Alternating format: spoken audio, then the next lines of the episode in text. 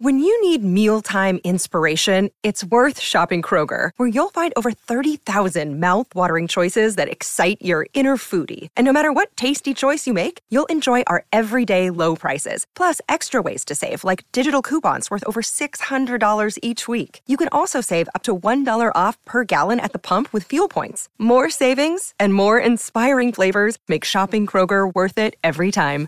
Kroger, fresh for everyone. Fuel restrictions apply. Why take one vacation with the family when you could take all of them? With Royal Caribbean, you don't just go to the beach. You visit a private island and race down the tallest water slide in North America. You don't just go for a road trip. You ATV and zip line through the jungle. You don't just go somewhere new. You rappel down waterfalls and discover ancient temples. Because this isn't just any vacation. This is all the vacations. Come seek the Royal Caribbean. Ships Registry Bahamas. Another day is here, and you're ready for it. What to wear? Check. Breakfast, lunch, and dinner? Check. Planning for what's next and how to save for it? That's where Bank of America can help. For your financial to-dos, Bank of America has experts ready to help get you closer to your goals. Get started at one of our local financial centers or 24-7 in our mobile banking app. Find a location near you at bankofamerica.com slash talk to us. What would you like the power to do? Mobile banking requires downloading the app and is only available for select devices. Message and data rates may apply. Bank of America and a member FDIC. Welcome to the New Books Network. Hello, and welcome to Nomads Past and Present, a podcast about nomadism and nomadic peoples around the world and throughout history. I'm your host, Maggie Freeman, and my guest today is Selcen Küçüküstel. Selcen is a social anthropologist specializing in ecological anthropology. She completed her PhD at Humboldt University in Berlin and currently is a postdoctoral researcher at the University of Barcelona, studying the effects of climate change on indigenous ecological knowledge in Siberia and the Amazon. Her first book, Embracing Landscape Living with Reindeer and Hunting Among Spirits in South Siberia, published in 2021 by Berghahn Books, examines human animal relations and indigenous concepts of domestication and wilderness among the nomadic reindeer herder Dukha of northern Mongolia. And that's what we'll be talking about today. So thank you so much, Selcen, for joining me. Hey, thank you for inviting me, Maggie. It's really a pleasure to be here. So, first, could you explain a little bit for listeners who the Dukha are? I think this is a very small uh, community. I think in your book you said today the population is around 500 people or maybe even less, um, and probably entirely unfamiliar to listeners, I would imagine. So, if you could just say a little bit, just the basic background info about where the Dukha live and sort of what listeners need to know to understand kind of the history and culture of the Dukha. Mm-hmm. Yeah, so the Dukha are like the smallest ethnic minority in Mongolia. They live in the northern Mongolia in the taiga forests. Um, like you said, there are more or less around 500 people at the moment, uh, but not all of them are nomadic. But we're gonna discuss that. So um, I think the last time I visited, which actually has been some time, there were around 150 or maximum 200 people who still live in the taiga, you know, uh, with their reindeers and continue maintaining a nomadic lifestyle. Um, and the interesting thing about Dukha is that uh, they have reindeers. So they are the only reindeer herders in Mongolia. Um, and and you know they, they are they are actually originally from Tuvan Republic in Russia. So so their native language is actually Dukhan, is which is a branch of tu, Tuvan language. But of course today they all speak Mongolian as well. But they are uh, kind of you know their native language is different than Mongolian. Um, and their history is also a little bit of interesting because you know they were in this border area on the taiga forest between Mongolia and Russia um, you know, sort of going in between borders. But then, more or less in 1940s, you know, the border was closed and they had to choose a site.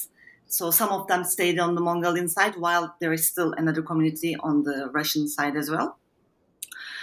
Um, yeah, so so you know, since 1940s, you know, the Dukha are more on the Mongolian side, let's say. Mm.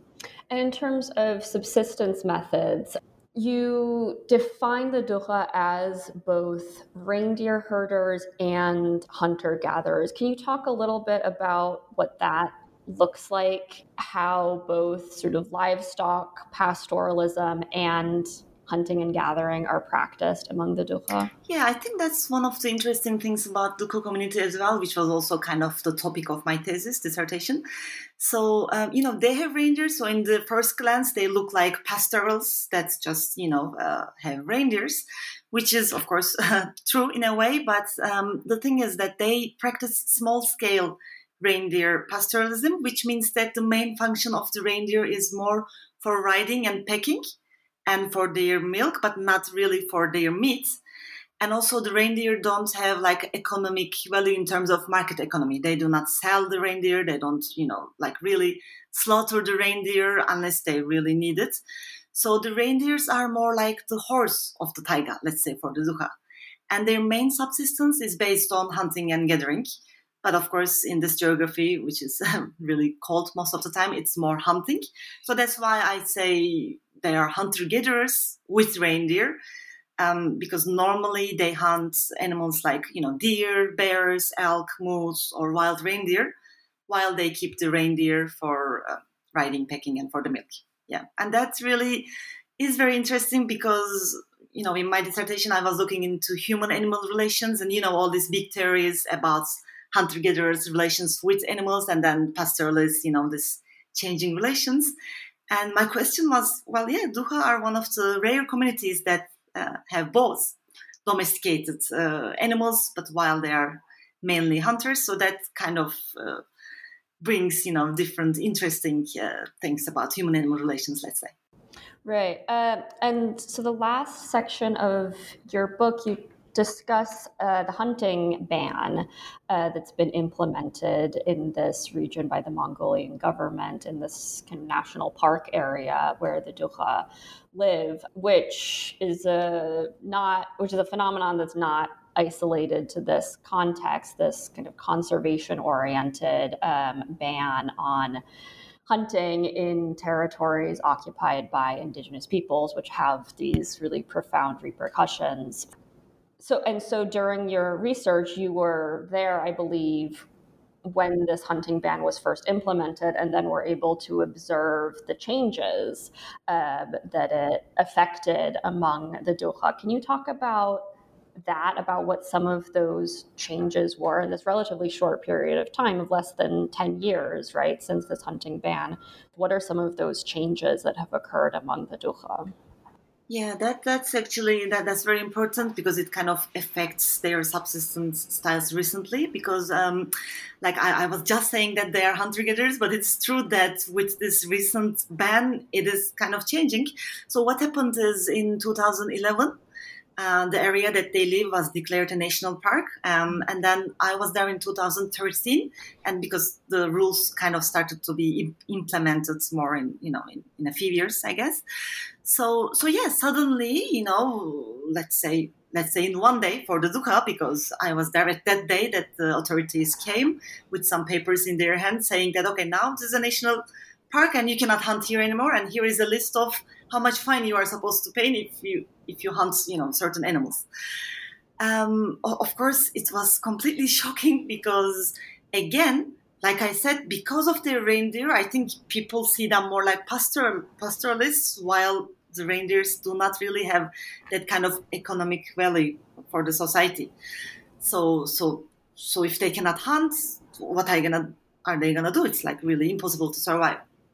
Um, so what happened is, of course, they didn't stop hunting in one day. They they kept hunting uh, at least for the next four or five years that I was there, but it was illegal and it started to change a lot of things. Um, first of all, of course, they could uh, hunt much less. They were extremely nervous because there were some serious uh, controls at at some time as well because even actually there was an incident that uh, some group of young men were, were almost uh, arrested in 2015 i think it was so it's not like they put these rules and they forgot about them like they were really checking on them you know and uh, i think an important change that happened is that after a couple of years after this ban the government realized that of course that doesn't make sense because you know people cannot go to the supermarkets to buy meat like they uh, they are hunters. Uh, and they started to kind of give some small salaries like a stipend to the people to compensate for this. But uh, i think that has become a big change like so people were of course happy about that because like like many nomadic societies today of course they have a strong connection with the outside world. You know the children go to school they some people work you know some young people live in the village older people usually settle to the village. So so of course they need money you know to pay for all these expenses. It was good they liked to have that you know so that they had kind of like a more stable um, income let's say but on the other hand, I saw that a lot of changes started to occur in the society because, for instance, alcoholism. Like uh, men could not really hunt like before. They were like they were kind of left uh, without anything to do in winters, and they had the money. So I saw that a lot of young men started to spend this money on alcohol, you know, not to buy meat. Uh, or also something very interesting that a lot of families started to build uh, houses in the village with that money. They kind of used it. Um, well, as I said, I'm not saying it's good or bad, but there, like, it kind of changed certain things in the society. And also, I think uh, in terms of a more deeper feeling, you know, this idea that they are controlled in their own home or they are criminalized in their own landscape, in their home, really, really created a big difference because um, it felt very unfair to everybody, you know. They were even saying that, well, we see people hunting, like people from outside, from the steppe, from the village, or even foreigners sometimes, that they hunt here illegally and nobody's controlling them, but they control us because they know that we live here, you know. So that kind of created this feeling of um, unfairness, let's say, and uh, also this feeling of weakness. You know, they they I, I could see that people were feeling that they are not in control in their own home, which must be like a really terrible feeling. Um, and the last thing uh, is that I think I, I, didn't witness that, but my theory is that that may also be something that affects human animal relations in long term, for sure. Because uh, maybe we can discuss this, of course, later. But um, you know, hunting is not just a means to get meat, but it's a way of connecting to the landscape, to the land spirits, um, because there are like really, really a lot of um, detailed rules about how to hunt, where to hunt. It's very much related with uh, land spirits, landowners. You know, there are certain areas that you can hunt, other areas that are uh, filled with ancestral spirits, so you cannot hunt there. And there are certain local spirits that control hunting. So it's it's a way of interacting with the geography. And I think when hunting is gone, that's all gonna lose its meaning slowly. You know, so because this exchange between um, the landscape and people through hunting is, I think, one of the main concepts uh, of animism in the taiga. So, what I mean by that is that for the Dukha, hunting uh, is considered like a gift from the land spirits. So, so like to have success in hunting, it's not about technical hunting skills, but it's about how you, how, what kind of relations you have with the land spirits, and if you deserve a hunt or not. It's it's a gift. It's basically a gift, you know.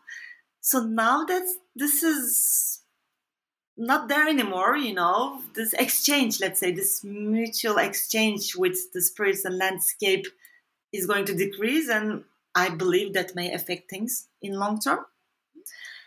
And lastly, sorry, I talk too much, but lastly, I think that may also change the relations with the reindeer because what happens is because of this hunting ban, now I think the rain, um, the Dukha kind of give more focus on reindeer herding because that's the only thing that is left for them. That, that that's the only reason that makes sense to stay in the taiga. So right now they have small scale uh, reindeer pastoralism, like I said at the beginning. And uh, from what I read and from what I know is that actually most other reindeer herders in the north also were practicing small scale reindeer herding, but then through time they became more like you know big, uh, big, big scale market economy based herding.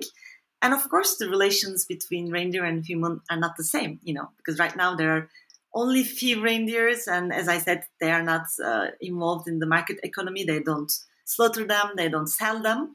But once the herders started to sell their animals, I'm not saying it changes completely, but it kind of affects some dynamics. So that may be something uh, that can happen to Dukha as well. Yeah.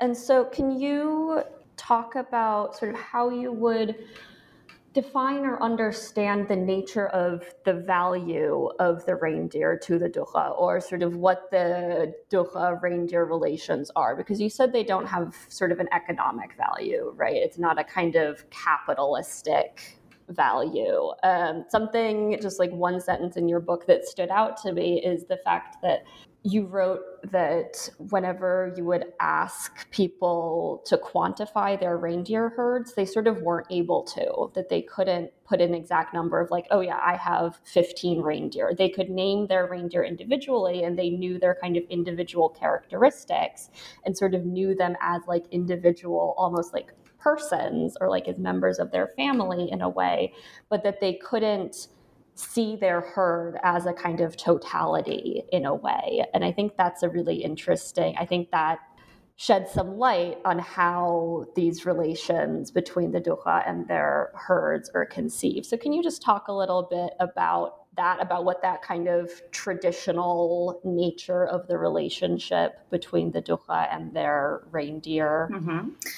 And that's something I also yeah discussed in detail in my book, like you were saying because um, you know nor- normally of course um, like human relations with domesticated animals can also really depend like uh, in their economical value if it's if they're going to sell it if you know if they spend a lot of time with the animal or not.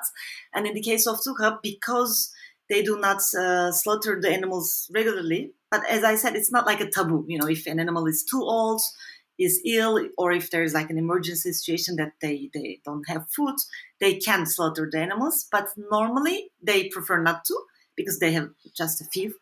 And like 15, 20 is considered kind of like few because uh, for the nomadism, actually, reindeers are very important because they have to pack.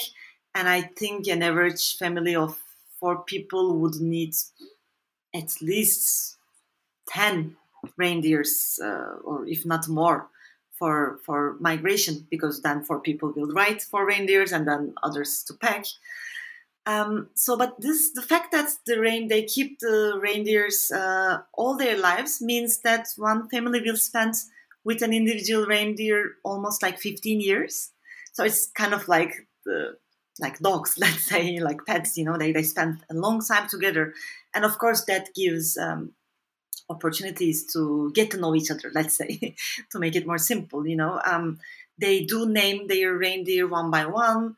They can recognize the reindeer individual reindeers even from their sound you know? So because it's a long time spent together. Um, and so I, I would say that this is why the relations are intimate but of course it's not the relations of uh, pet keeping uh, that we know in the cities. It's another type of relation still um, they do they own the reindeers or do they consider themselves as the owners of the reindeer? I mean, they they do in a way they do, and of course there is quite a lot of controls uh, imposed on the reindeer because uh, you know they they do take the reindeer to the pasture, then sometimes they tie it, they castrate the reindeer. So so I wouldn't really say that uh, you know they do not have any kind of control on the reindeer of course they do have a control but what i claim in my book is i think this control is a bit similar to parental control. Like because of course also parents do control their children. They have a lot of rules. They do things that children do not want to do. But in the end it's a nurturing control that is not really based off on domination but it's based on care and nurturing let's say. And i think there are really interesting things that shows us uh, that's reindeer are kind of like in the family kinship system of the Dukha because, for instance, um, the Dukha believe that um, when a person breaks a taboo in hunting or in other domains of life, um, like how can I say, people are kind of responsible also from each other's um, deeds. Like if if a hunter, let's say, hunts a pregnant animal, then his wife may also get uh, sick. Let's say, so, so, or so community members kind of have. Um, yeah, they, they have relations in that sense that people are responsible for other people's faults as well. And reindeer are also in that system, you know. They, they believe that like somebody does something wrong and they're hurt, maybe attacked by wolves, let's say. Or similarly, like uh, they have, um, they choose a sacred reindeer to protect the family. Actually, they have that also in Mongol, in herds in the steppes as well. And then this reindeer has also power to protect the family. So to cut it short, uh, I think this is why it's different than large scale reindeer herding, that there is an individual relationship between people and their reindeer. And this number issue that they, they don't say the number is, I think um, it's because for sure the number is not important in terms of how many reindeer do we have this year so that we can slaughter this much or we can sell this much. Like maybe that's why they don't care so much about the number. And the second thing is i think and i heard this among other pastoralists as well it's kind of not considered very good to tell a number because then you know there is some kind of bad energy let's say like if you specify numbers of your herds it's possible that somebody think it's too much maybe they're jealous or you may lose the herd so there's this kind of uh, unspoken blues in the sense of like it would sort of induce personal envy or in the sense of like this kind of larger kind of karmic cosmic balance? I think both. That's that's my feeling is you know yeah yeah i think that starts to get at a really interesting topic of the nature of control and control of the landscape among the Dukha and the extent to which that is perceived as possible and desirable. Um, and something you write about in your book is this idea among anthropologists that pastoralism and with pastoralism or with like the domestication of animals comes kind of greater control of the landscape and over one's natural environment um, and that if you're going to domesticate animals that then by definition that requires you to exert some kind of control over your surroundings, and that changes kind of the mindset with which one approaches one's natural surroundings, where you start to see yourself as kind of the master of animals or of the landscape, as opposed to living in this more oh symbiotic um, or kind of mutually dependent relationship with animals or with the natural environment. Um, and so it seemed really interesting to me um, from your findings among the Dukha is that I think you're quite clear that this idea of control doesn't really exist, even though they are a pastoralist people as well as a hunting community, um, and that there seem, seemingly kind of no sense um, of the environment as something that should be controlled or that can be controlled or that they want to control. And so, all of these ideas that you bring up in your book of um, this kind of karmic balance that needs to be maintained um, in order for hunting to be successful, in order for migrations um, to be successful, or this idea that um, you shouldn't or that you can't or won't um, assign value uh, to your herds or even quantify your herds. Um, and that that can carry sort of retributions with it. I think these are really interesting examples um, of how the Dukha experience their landscape um, through this sort of shared uh, through the through the combination of pastoralism and hunting and how the dual practice of those two subsistence methods in turn inform experiences of the landscape and interactions with the landscape.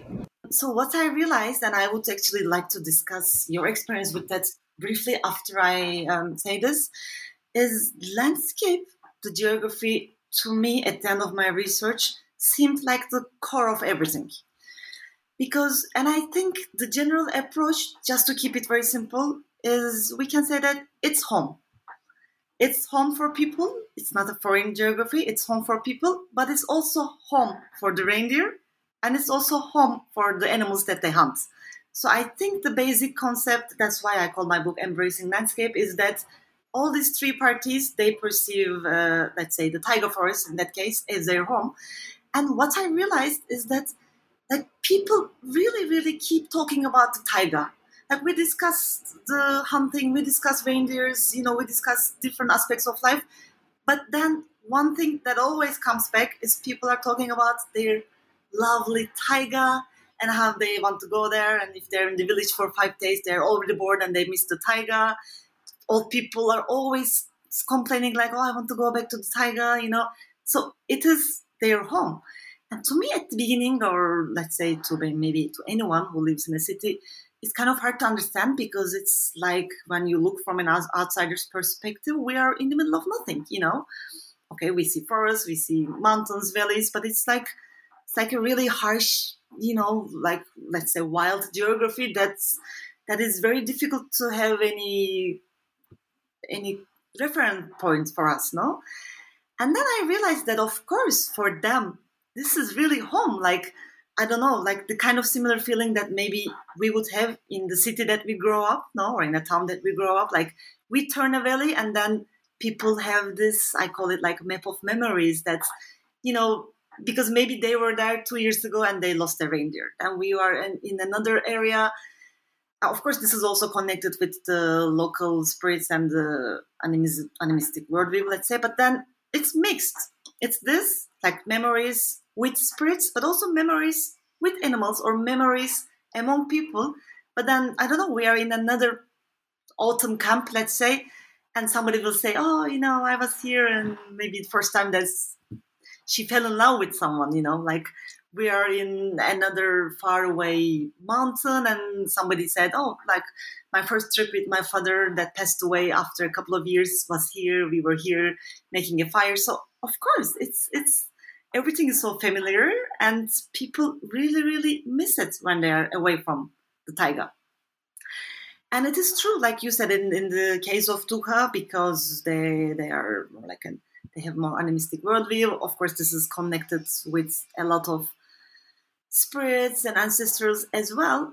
But what is interesting to me, and that's what I wanted to ask you, is I think this is also kind of connected with the nomadic pastoralism or nomadic lifestyle.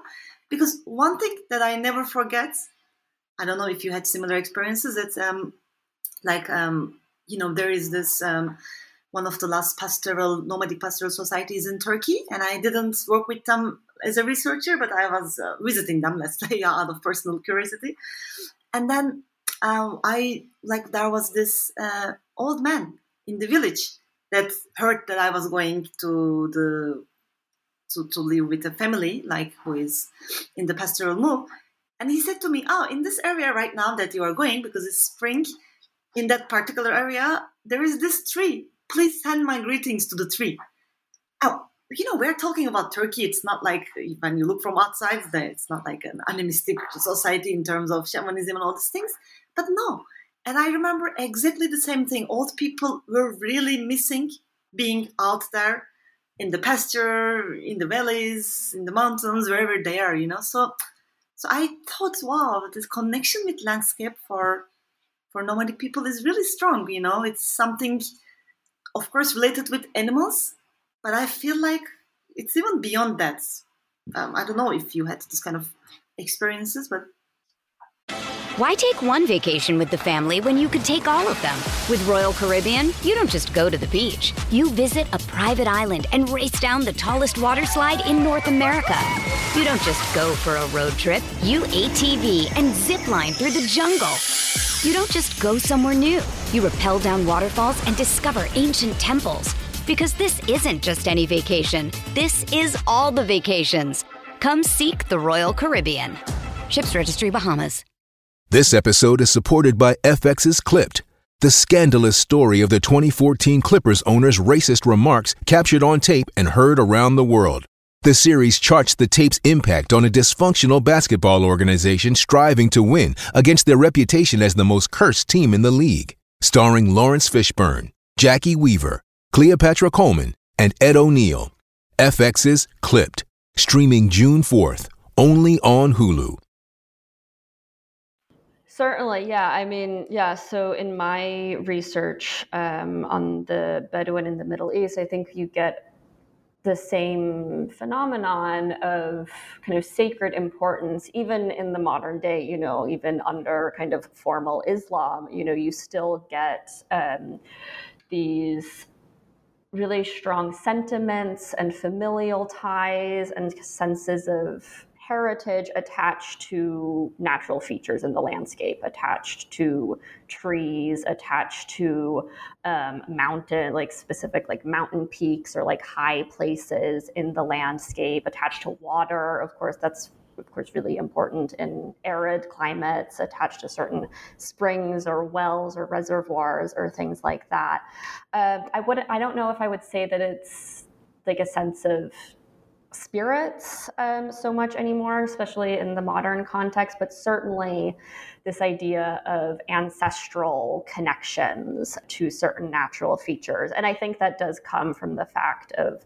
from where um, Bedouin burials are practiced, that you bury, you tend to bury, especially like important people in your family, especially the sheikh or the tribal leader or whoever will be buried near a kind of important place in the landscape. And then you sort of visit that place. It's important because of its natural features. You, so you visit it continuously year after year in your migrations, but then because there's an important person buried there, those two things kind of mutually reinforce each other, and that place becomes important for both of those reasons, both for the like whatever important natural feature is there and for the grave of whatever important person is buried there. And those two things and the significance of those can't be kind of unentangled from each other.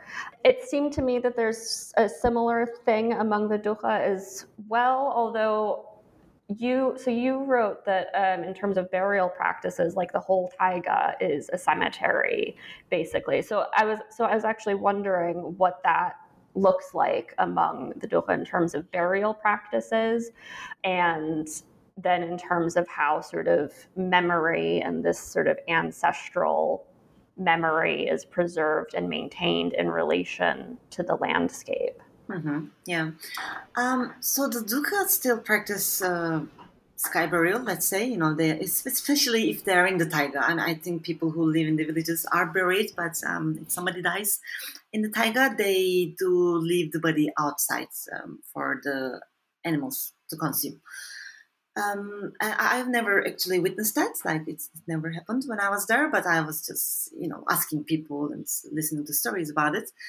So that is, of course, I think one of the other reasons that kind of makes this geography more sacred. I don't know if sacred is the right word here, but um, because the dead are also part of the memories. You know, like every in every camp, let's say, because basically, sorry, I never mentioned that basic information, but basically the Dukha move more or less maybe five six times a year and they are a bit more stable in winters actually especially recently they mostly go to the same winter camp. Even two families, they have um, wooden houses in this winter camp, while others are stay, still staying in the tent.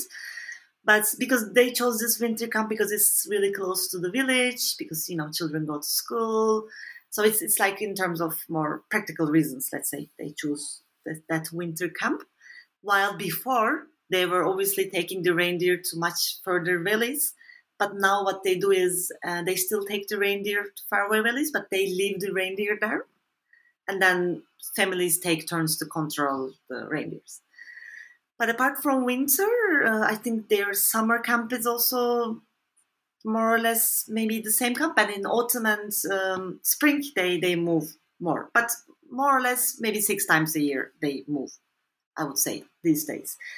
Um, and of course, around all these places, as much as memories of people or animals or spirits, also there is um, people had to leave their loved ones after they died. You know, so that's another factor that kind of uh, adds more emotions, let's say, to the landscape.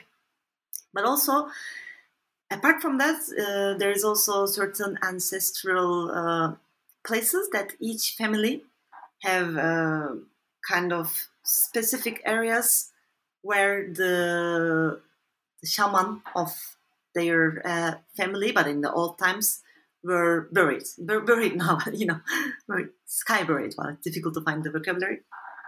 Um, so families are supposed to go visit these uh, ancestral places that are called the Hilga every year to give their offerings. Of course, nowadays they are not able to do it every year, and also some of them are on the other side of the border. So there is also official reasons that some families cannot visit their Dahilga.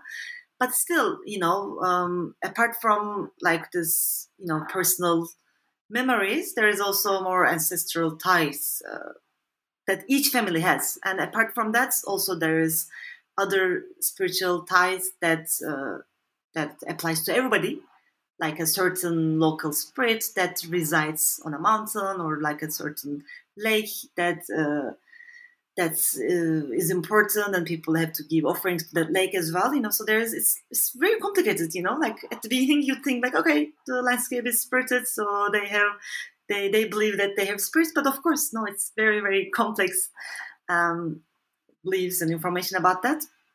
But yes the deaths are of course I think like one of the big factors that people are so deeply attached to the landscape. And I think even the relations with the land, the, the reindeer is kind of connected to the to this attachment to the landscape, because look, when we look more simply, I think that's something that you also discuss in one of your podcasts. Like, why do these people live in such hard conditions? You know. So in terms of Dukha, like they they are they were hunters and okay hunting is really like a very direct relation with the landscape with the geography. But now that they cannot even hunt they don't have an economic benefit from the reindeers really it would be so easy for them just to settle to the village and maybe have uh, sheep other types of animals that they can still herd in the village let's say but no, they want to stay in the taiga, and reindeer are kind of the only means to stay in the taiga because um, what happens is reindeer is the only domesticated animal that can survive in the taiga. And right now, the Dukha do not have mobile uh, snowmobiles like the Sami or like some, some other communities in Siberia. So there is no other way of staying in the taiga if you don't have reindeer. So they kind of need the reindeer actually more than the reindeer need people this is for sure because another interesting thing about reindeer is that it's an animal that they that doesn't need to be fed artificially but they just uh, they, they find their own food reindeer. People don't feed the reindeer by collecting food.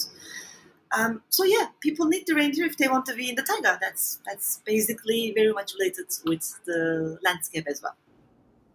Yeah, that's sort of what I was thinking about as well in my question earlier this sense that it that the taiga is sort of is first and foremost kind of the reindeer's home and the dukha are almost like visitors in a way. Not quite that's not like that's not quite the right way of putting it but there but the, i think it seemed to me like there is this sense of that the reindeer are the one who are sort of the ones who belong there. This is the reindeer's home and the Dukha kind of experience the taiga in many ways through the reindeer or because of the reindeer in a lot of ways. Um, so that that and just the way that sort of the Dukha perception of the landscape and attachment to the landscape is led by the reindeer first uh, in a way is really interesting um, and so i wanted to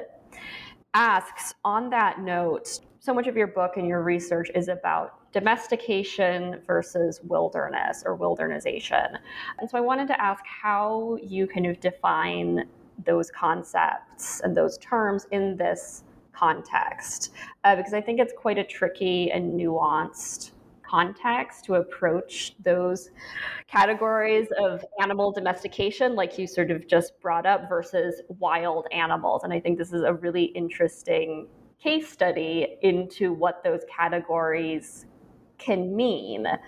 And you seem, I think, throughout your book, you're quite hesitant to use either of those terms, or at least you use them with a lot of kind of nuance and qualifications. So even though it is an extremely, I know it's like a very large and complicated topic, I was hoping you could start to just spell out some of those nuance, the nuances of some of the of those categories of domesticated versus wild animals and domesticated versus wild landscapes as well no, like you say, it's it's quite a technical and complicated issue. And even while I'm talking, every time I'm like, oh, I shouldn't use that vocabulary. I shouldn't say that. But um, let me see if I can manage to like really, really make it simple and summarize. But I mean, maybe like that way, I can make it more simple. So of course, if you want to understand what is domesticated or what is domestication, what is wild, I started very simply. Like let's let's ask in their native language if people have these categories no? It's like a very simple start but i think it can give us a lot of clues. So for instance for reindeer no? The, they have their domesticated reindeer but they also have uh, wild reindeer the same species that live in the wilds that do not live together with people so i was wondering if they call it also domesticated reindeer and wild reindeer or for the animals. And for reindeers, I realized that the categories were quite different than that. So what happened is um, they have two different, two completely different words for domesticated reindeer and wild reindeer. That, that we what we say domesticated reindeer and wild reindeer. And uh, for their domesticated reindeer, they say ibi, and ibi is like I couldn't really find the etymology of the word very clearly, but uh, it could be related with the word deer, let's say. Ibi, they call it. But the wild reindeer, they call it completely different in a new vocabulary, which is jarlikan. And that literally means the game that belongs to the land. So, so here it's not so much like wilderness or domestication of the animal, but it's more like the affiliation of the animal, no? Like the animal that belongs to the land and the animal ibi that belongs or that's are that belongs to the household, let's say, because also the word ibi can be related with the word word home in Turkic languages, not exactly in Dukha, Ög, ibi, but you know, I, I have read a couple of linguists that makes this connection, but that's not that's not completely certain. But two different categories that has nothing to do with the wildernization or domestication of the animals. But on the other hand, for the Iwi, for their domesticated reindeer, they have two other words that they use. One is omak, which means animal that is, uh, let's say, wild in the terms that that is difficult to control, uh, and jash, an animal that is calm. So I don't want to make it very complicated, but you see, these categories are just not exactly like the categories that we have in the academic categories, let's say, no? So then it means that if you want to understand these concepts, in a way, we should forget about all these categories and then start from the beginning, you know, like trying to look at from people's perspective, which was, of course, very complicated, but, um, but like just as a summary, I, I realized that these categories, of course, they differentiate these two categories, but just the meaning attributed to them is not exactly the same. And I think I can just maybe conclude that wild is not wild in terms of uh, wild's character, but it's more like animals that belong to the land and that belong to the spirits and that are outside of the household. And the domesticated animals, I think, are a bit more like family members, and also because of the because of some cosmological rules that they have that I mentioned before. That I think this is kind of the main difference, you know.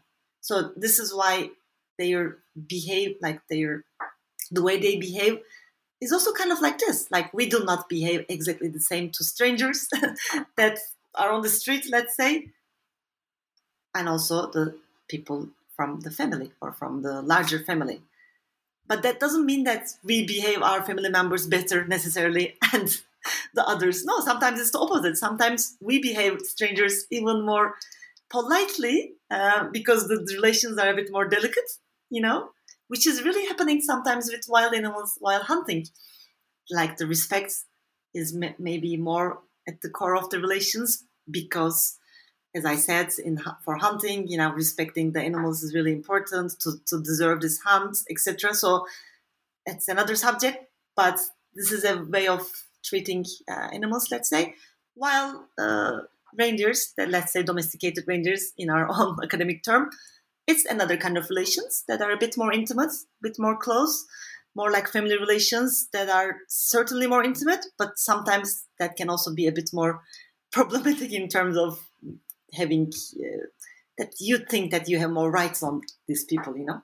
So yeah, let's summarize like this this to make it simple. Yeah, no, yeah, I think that's very helpful, and I think um, I like the way both just now in your speaking and in your book you draw these analogies to kind of personal relationships, um, which I think makes the nature of these relationships more comprehensible uh, to those of us who, you know, who are from other contexts, other countries who grow up in cities. Um, and yeah, giving, creating a sense of animals as having a kind of personhood um, and that human animal relations, that even maybe even that phrase isn't sort of the most accurate. um, and that if we want to understand those relations, we should uh, envision them as being more like human to human relationships as well, rather than casting them in the mold of a kind of completely different category of relations. I'll stop with the difficult questions uh, for now. Thank you. I'm just curious uh, about how you got into this research, how you sort of made your way to the Dukha as a, you know, as we've said, a very small and somewhat remote community that isn't very well known. How did you sort of encounter this area of research? Mm-hmm. Yeah, that was kind of also a bit by chance. So I was on a long trip in Asia, and my final the, the, final destination of the trip was Mongolia. Um, so I heard about the Dukha. You know, oh, there's this community in the north that there are nomads. They live with their reindeer. So I was already very interested, but I couldn't go at the time because it's really difficult to reach from the capital to where the Dukha live. But then I uh, went back, and, I, um, and during my studies, actually, I started in my master's. That um, like I took a class called um, Shamanism and Central Asia, and then I was really interested in these topics of uh, animism, and also we kind of studied a lot about nomadic societies in this class. So I, I, kind of had a general interest, let's say, to societies that are nomadic or that practice shamanism, that have a bit of a more animistic worldview, and that have animals. And then I remembered to do, oh, ah, there was this community in Mongolia that I heard about when I went there. And to me was interesting because they do also practice shamanism. They are nomadic, they have reindeers. But what is personally interesting for me is that also um, their native language, Tuvan or Dukhan, is from the same family with Turkish, which is my native language. So I thought, oh wow, I could even learn their language kind of easily compared to another language to start from zero. Um, so I kind of were really interested. I thought, okay, that that has everything I am interested, so why not? And then I started researching. Of course, there are other researchers who work in the area, so I started contacting some of these researchers. Actually, one of them, a linguist, Elizabeth Ragagnin, was in Turkey. I met her in a conference. I asked her. So, like this, slowly and slowly, I got the introduction and contacts. And then I kind of went there out of the blue, let's say. But that's how it all started, yeah. And so, what about your methodology in general? Because um, you're not just an academic researcher, but you also work as a journalist, as a photojournalist, um, and your book is beautifully illustrated uh, with some really uh, evocative photographs um, of the people and of the landscape. So, can you talk about that maybe approach to your studies, how you combine kind of academic research and methodologies with maybe a more journalist driven or kind of public education driven approach to this topic if you do that at all? Yeah. Well i mean the, the thing is it's, it's true that i have been working as a photojournalist uh, for a magazine let's say more than 10 years maybe. And also in recent years i'm uh, working for documentaries like sometimes as co-directing or sometimes you know as like a consultant for other people's documentaries. So so i think maybe even my anthropological interest comes from that because i was actually working as a photojournalist, and then I started studying anthropology a bit later than that.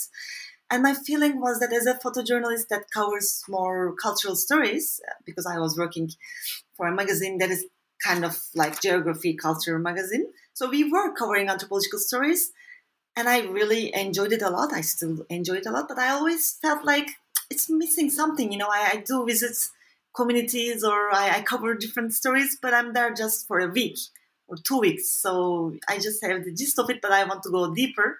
And it, it was at that moment that I actually I started. I decided to um, start studying anthropology. So my journalism background is even older than anthropology, and I think this is a great combination. I, I really love it. Um, because it is true that most of our anthropological research could be uh, like a, like a journalist story, let's say, and of course, it's always nice to share your work with the public. So, so that's why I really enjoy, of course, going deep into the subject, but I also love to take photographs or videos and to make it available for the public in a more uh, understandable language, let's say. And I really enjoy creative writing. So, well, the problem is I kind of actually I'm used to it so much that to me it is more challenging to write academic articles because you know, it's like, oh man, I want people to understand it, you know. But anyway, you know, this discussions, it's another subject, like language of academia, of course, doesn't also have to be very complicated. I think it's nice that now a lot of anthropological work or in anthropology, we also use this kind of more creative language or writing style uh, in recent years. So that that's the reason why I really like anthropology too.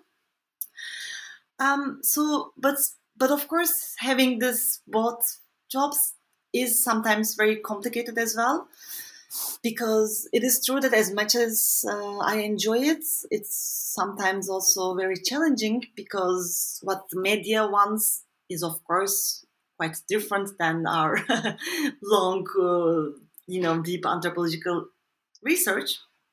And I have this dilemma all the time, you know all the time because um, like for instance just i can give you an example no? Like um, cut it short like even if you are working as a journalist for a newspaper for a magazine or if you are making a film for a tv channel you are never in full control of what you are doing. So basically you, you have the subject you write things but there are editors no? There there is production companies there is like it goes through many people and these people are of course not uh, anthropologists so their concerns are not so much ethical always but it's more about to take attention to take public attention to make it look more interesting you know. So this is why it is true that i had uh, some there has been incidents that i was also disappointed from the last version of my work because i was like oh no that's not like for instance the title I don't know if it is the same, but most of the time, as the author of an article, you are not the one who write the title, and it's the editors. And the same for documentary films. So, for instance, uh, one incident, just to keep it very short, with my work on in Dukha, what happened is that I wrote an article and I had photographs, and the article I saw the last version, and it was everything was fine. But then it came up with this title of something like the Lost Tribe, I'm like, oh no. But like, you know, it's no, no. But you see what I mean, right? But it was already out there and I had no control on it. And then, well, yeah, you can imagine the rest. And the same thing happened with the film documentaries that I worked for. So it's complicated. It's it's it's it's. I love it. I really feel privileged to be able to reach out my work to the public, but then there's all these uh, complications that comes with it, and well, you should be ready and you should be aware that you will not always be in charge and you will criticize for that, blah blah blah. So, um, but in general, I strongly believe that uh, more academic work should be available to public, um, and this is a risk that we should take as academicians because, well, yeah, it's important. I think that people know about our work.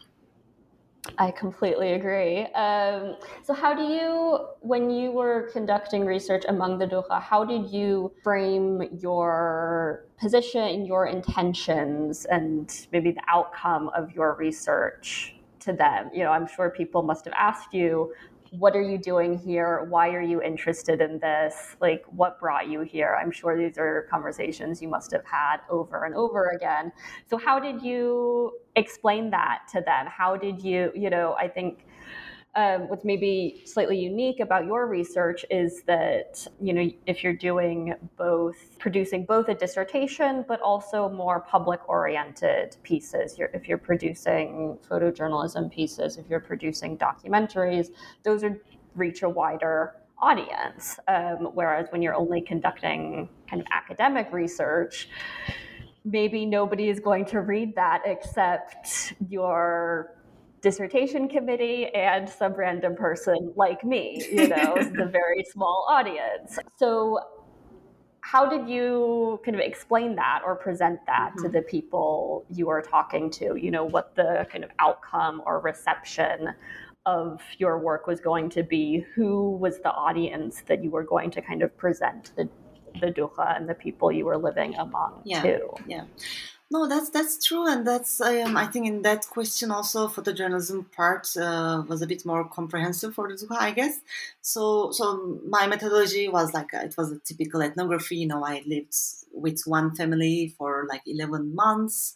I visited Taiga a few times, and at the beginning, of course, it was like I guess like always, it's a bit difficult to explain that to people. No, like I am well, like writing a dissertation.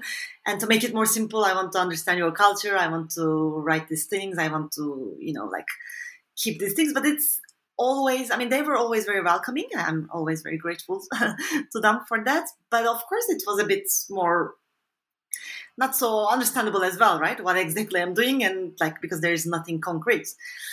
But then also the first time i went it was the time that i covered a story about them in the magazine and I was telling them about that, you know, and that they understood, of course, because for sure they they, they have newspapers, they have magazines that they're aware.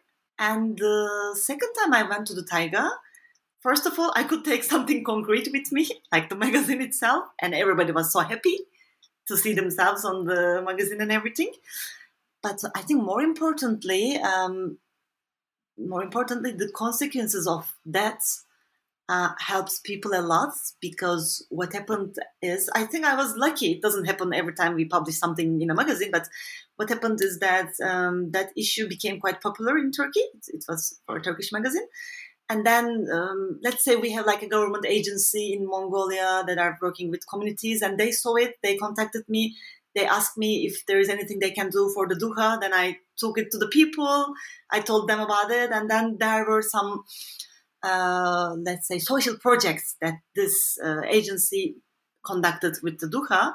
Like, for instance, well, they actually brought reindeers from Russia to them for to make the genetic pool a bit larger because this is something that the Dukha wanted. Well, it's a complicated subject, but that they wanted. Also, they kind of uh, because the government, Mongolian government um, kind of uh, gave Dukha solar panels and the material that to cover their tents and but most of them were very also this agency also helped them buy things.